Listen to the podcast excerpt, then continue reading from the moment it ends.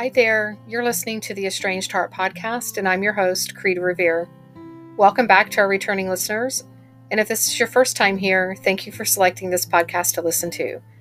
As we begin today's episode, I invite you to grab a cup of coffee or tea, settle in, and listen with an open heart. But first, the regular disclaimer I am not a licensed therapist or counselor. Nothing within this podcast should be considered or taken as therapy. If you are in need of therapeutic support, such as counseling, please seek out a therapist near you.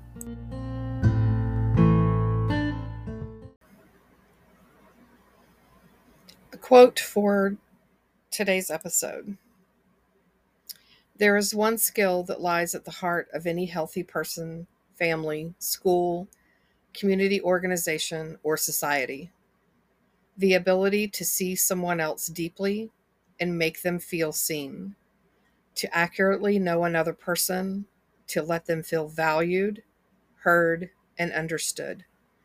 And that is by David Brooks from a his most recent book titled How to Know a Person: The Art of Seeing Others Deeply and Being Seen Deep and Being Deeply Seen.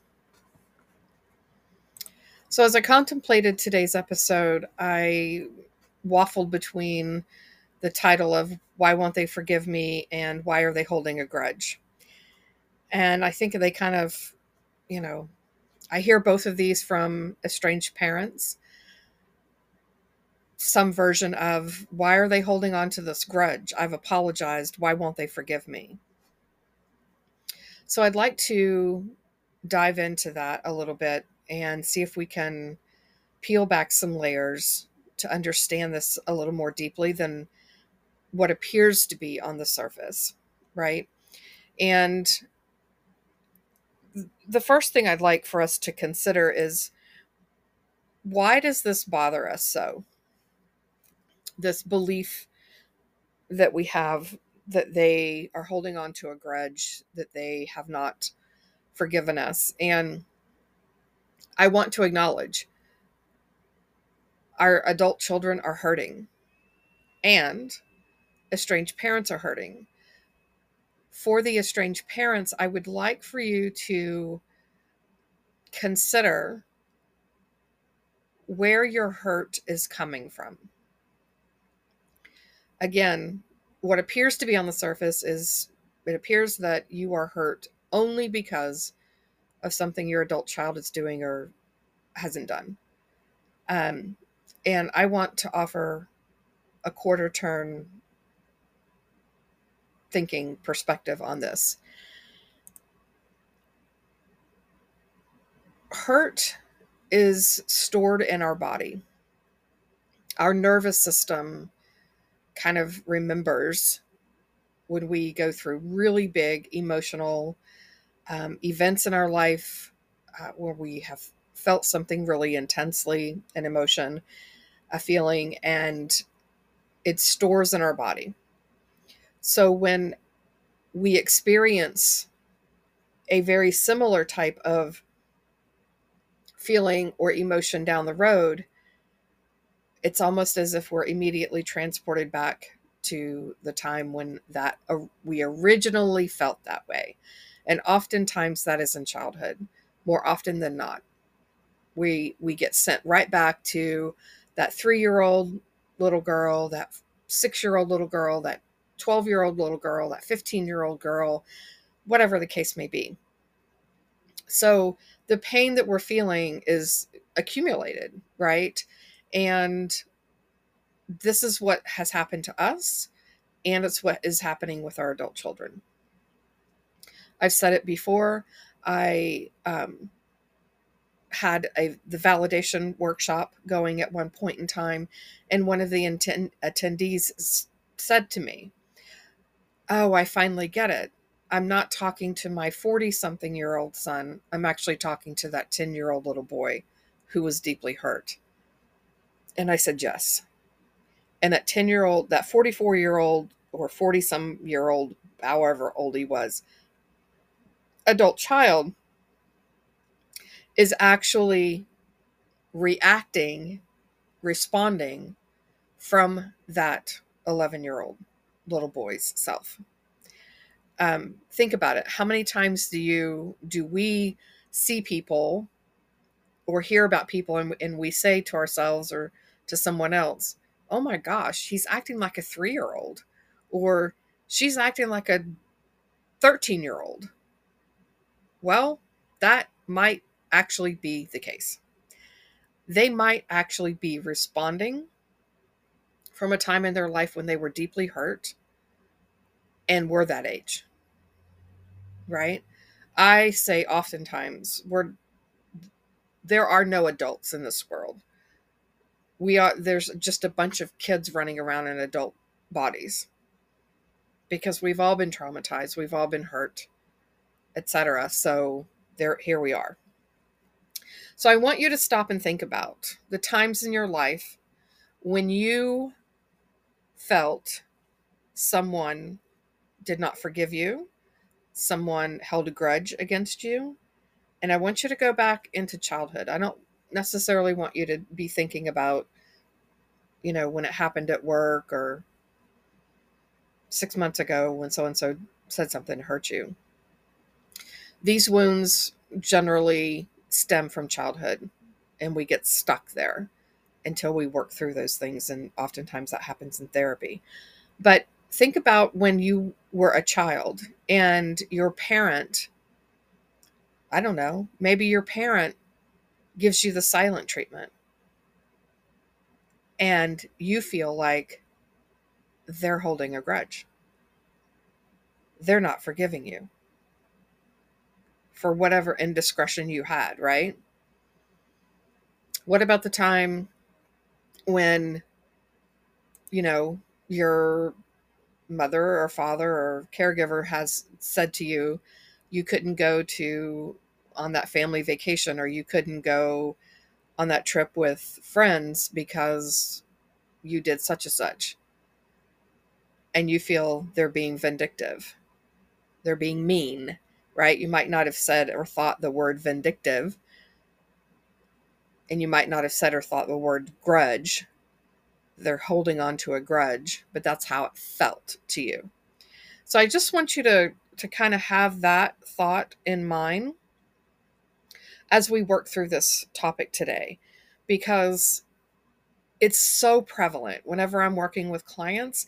This is, I see this oftentimes. And again, when we're in it, we can't it's really hard to see it when we're in it. Someone on the outside is oftentimes much more able to see something than than we can see it when we're living it, right? So I want I, I guess I want to start with, you know, let's not make assumptions. If you've listened to me for any length of time, you you understand that I'm all about peeling back the layers, Let's looking at what's beneath what appears to be on the surface. Right. On the surface, it might appear that they are holding a grudge. It might appear that they are refusing to forgive. And if we begin to peel some of these layers back, what we oftentimes find instead of that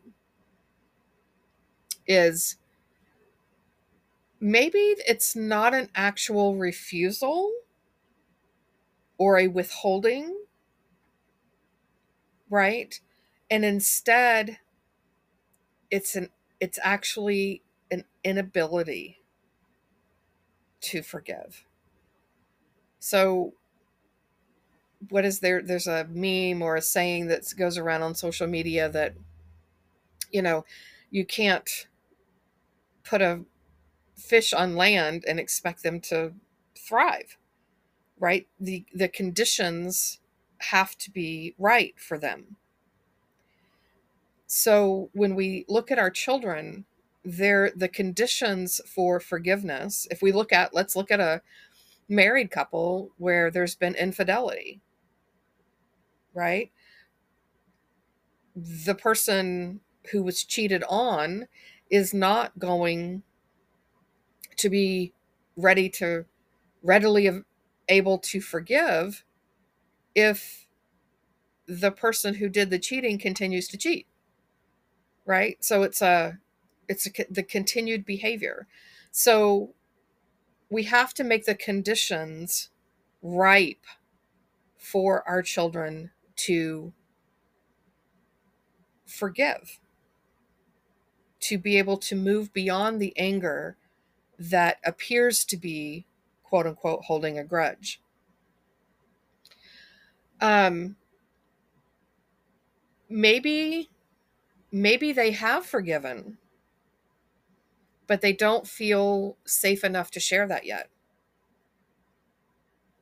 You know, part of the reconciliation process that begins before there's even communication with the child is a rebuilding of trust. And in order for a parent to create the conditions for a, a, child to trust them, the parent has to have changed behaviors. Otherwise, the child, the adult child, comes back into this relationship and continues to not trust, continues to be on guard, continues to have a wall up. And then we are not able to actually move into what we call a healthy relationship because there's mistrust that's still present. So we have to create the conditions that make it safe for them to forgive, safe for them to express that they have already forgiven us. Right? I oftentimes meet with adult children who have already forgiven their parents. They they understand the challenges that a parent has or had. They understand you didn't know what you didn't know. They they get all of that. But what they're searching for is are things that will make it feel safe and trusting for them to re enter a relationship with us. And they can't do that if there's not trust. And they can't trust if they don't feel safe. So if we backward do a backwards engineering on this, right? What makes a healthy relationship?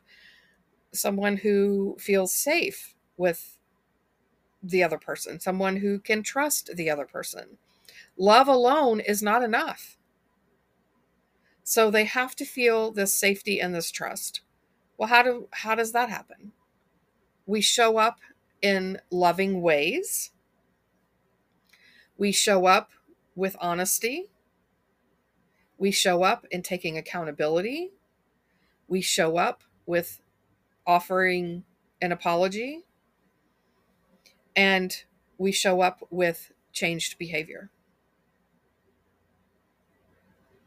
So, just as um, one one a little kind of a side note to this is, oftentimes parents think that the kids have placed them into this quote unquote box that you know well they, they think that i'm the same person that they left five years ago and i've done so much inner work and i've been changing and i'm no longer that same person well we oftentimes do the same thing to them. Again, two sides of the same coin.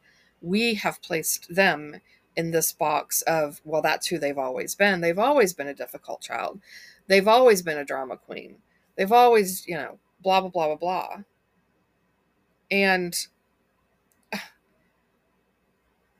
how does how do we how do we move beyond that so that's just as a side note and maybe i can circle back around to that but in the meantime so let's not make assumptions. Maybe they have forgiven us and maybe they it's not that they are refusing, but they don't feel safe enough and they're unable. They're literally unable to forgive us. It's not that they are consciously withholding forgiveness, right? But that they don't feel safe enough to trust us to lay out that forgiveness. So, what do we do to make the conditions right for forgiving? us to quote unquote stop holding a grudge? Well, I just said it a minute ago. We have to take accountability and make apologies. We have to make conditions ripe for them to want to forgive us, right? And we have to end troublesome behavior. So, how do we how do we do all of this? Well, I mean, taking accountability and making apologies, I've done enough episodes on that. I think that's pretty standard and clear. The ending of troublesome behaviors. right? I hear parents say, I shouldn't have to change who I am to have my kid want me in their life or to be able to see my grandkids. And I am here to tell you that if that is your belief, you're you you can have that belief all you want, but the likelihood of reconciling and being able to see your children and grandchildren is likely very slim if you do nothing to change and expect them to do all of the changing. That's not going to happen. It's not going to happen. So you have to decide do you want to be right or do you want to be in a relationship?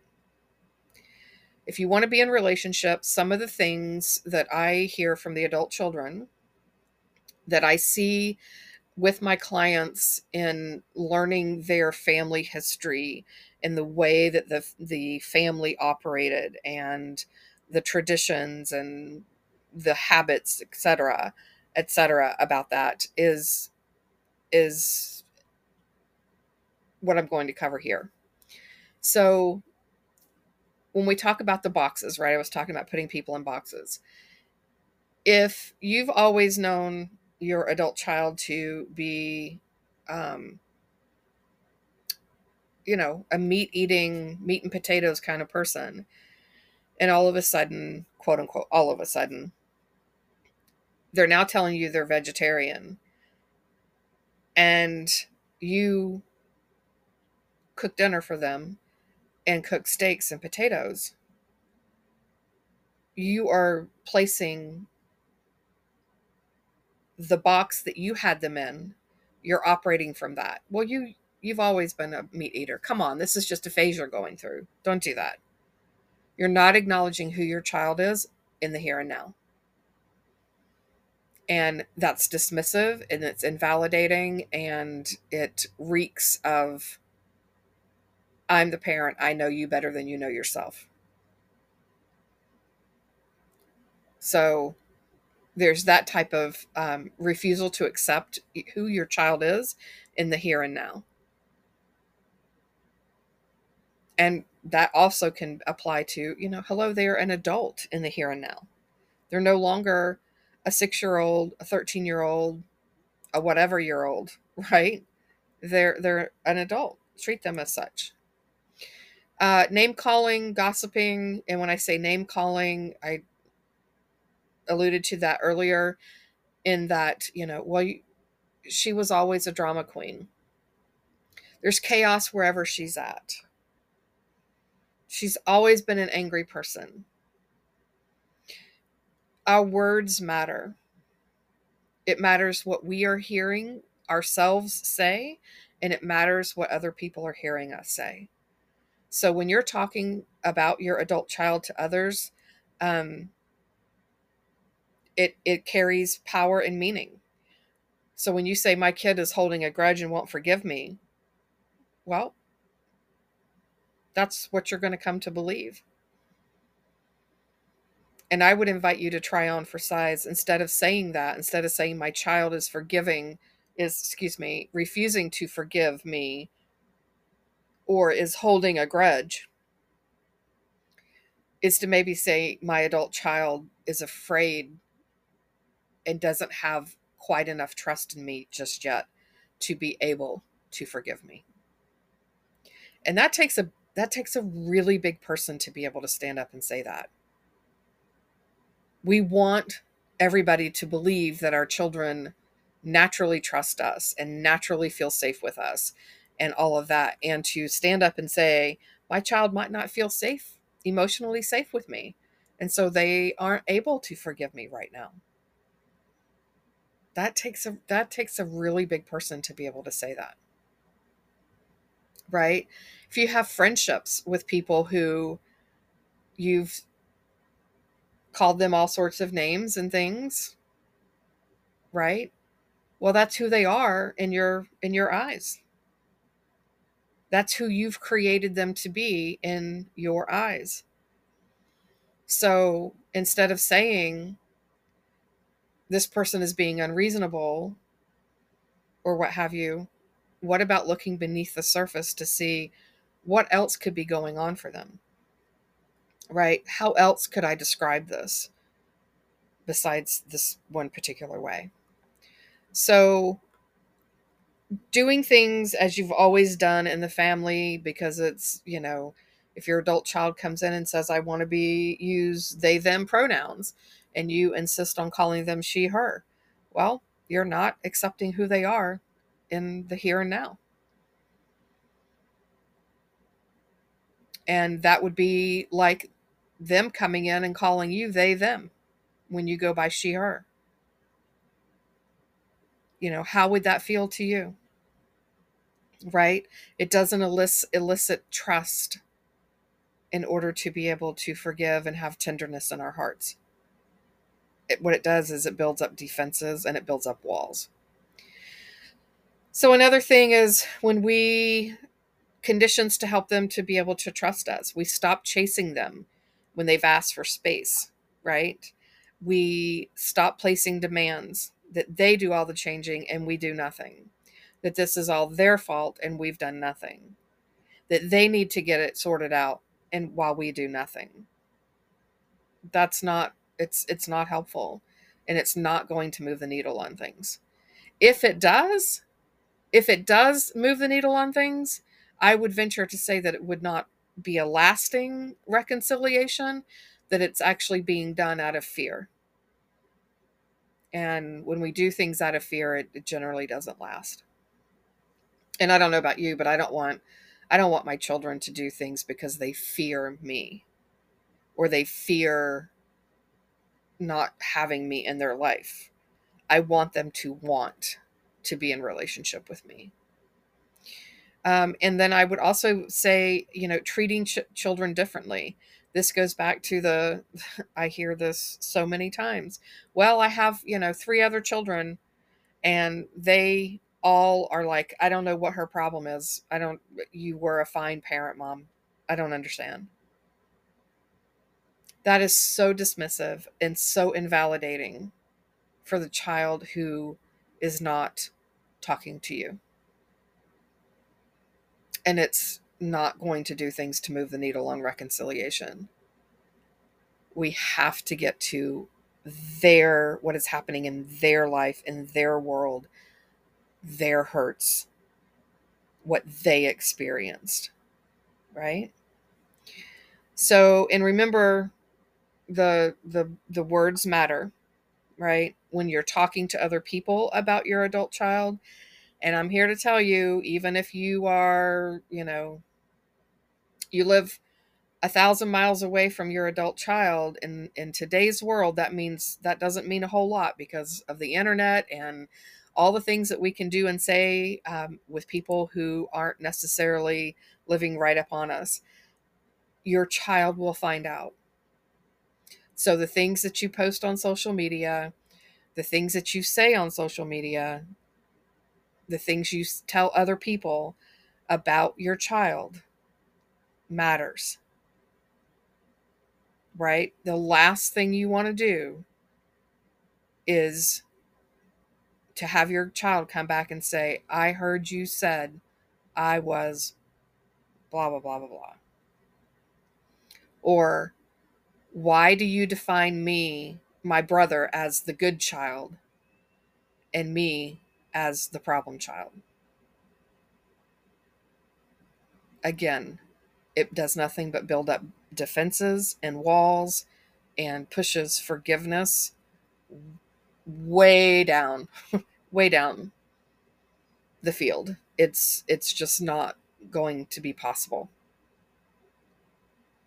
So our words matter.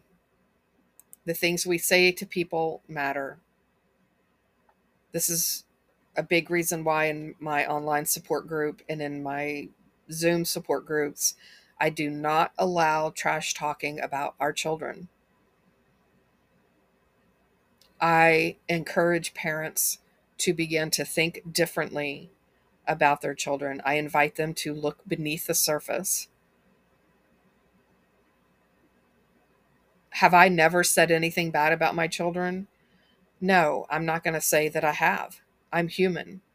But I have learned since my estrangement and working through doing all of my inner work how I would have felt with my parents saying things about me, how I, I have felt about my parents saying things about me. And I don't want to ever have my children experience that again, ever.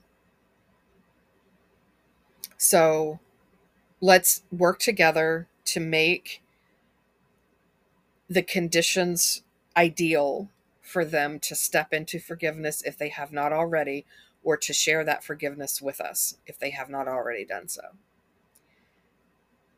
Let's make the conditions as best we can to bring about that type of result from our child. And then I will close by saying in a in the midst of all of this too, what is important is forgiveness for self. So if you have done things that you are not necessarily proud of because you did not know better at the time, you did not have information at the time, forgiving ourselves is crucial. Don't hold a grudge against yourself. Don't withhold forgiveness for self.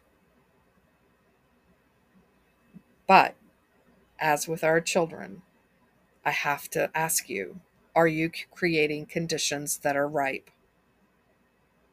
to allow forgiveness to exist for self? So I believe I will close here for today. If you are interested in coaching with me, please send an email to theestrangedheart at gmail.com or go directly to the website, theestrangedheart.com, and schedule from there. And until next time.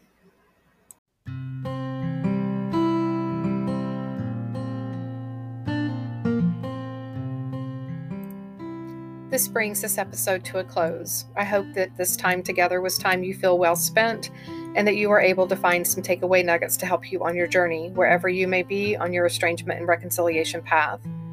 If you feel you've received something helpful or positive from this podcast, please consider following us, sharing this podcast with others, leaving a positive review, perhaps entertaining becoming a guest on our show or following us on social media on Instagram, Facebook, and TikTok under the same name, The Estranged Heart.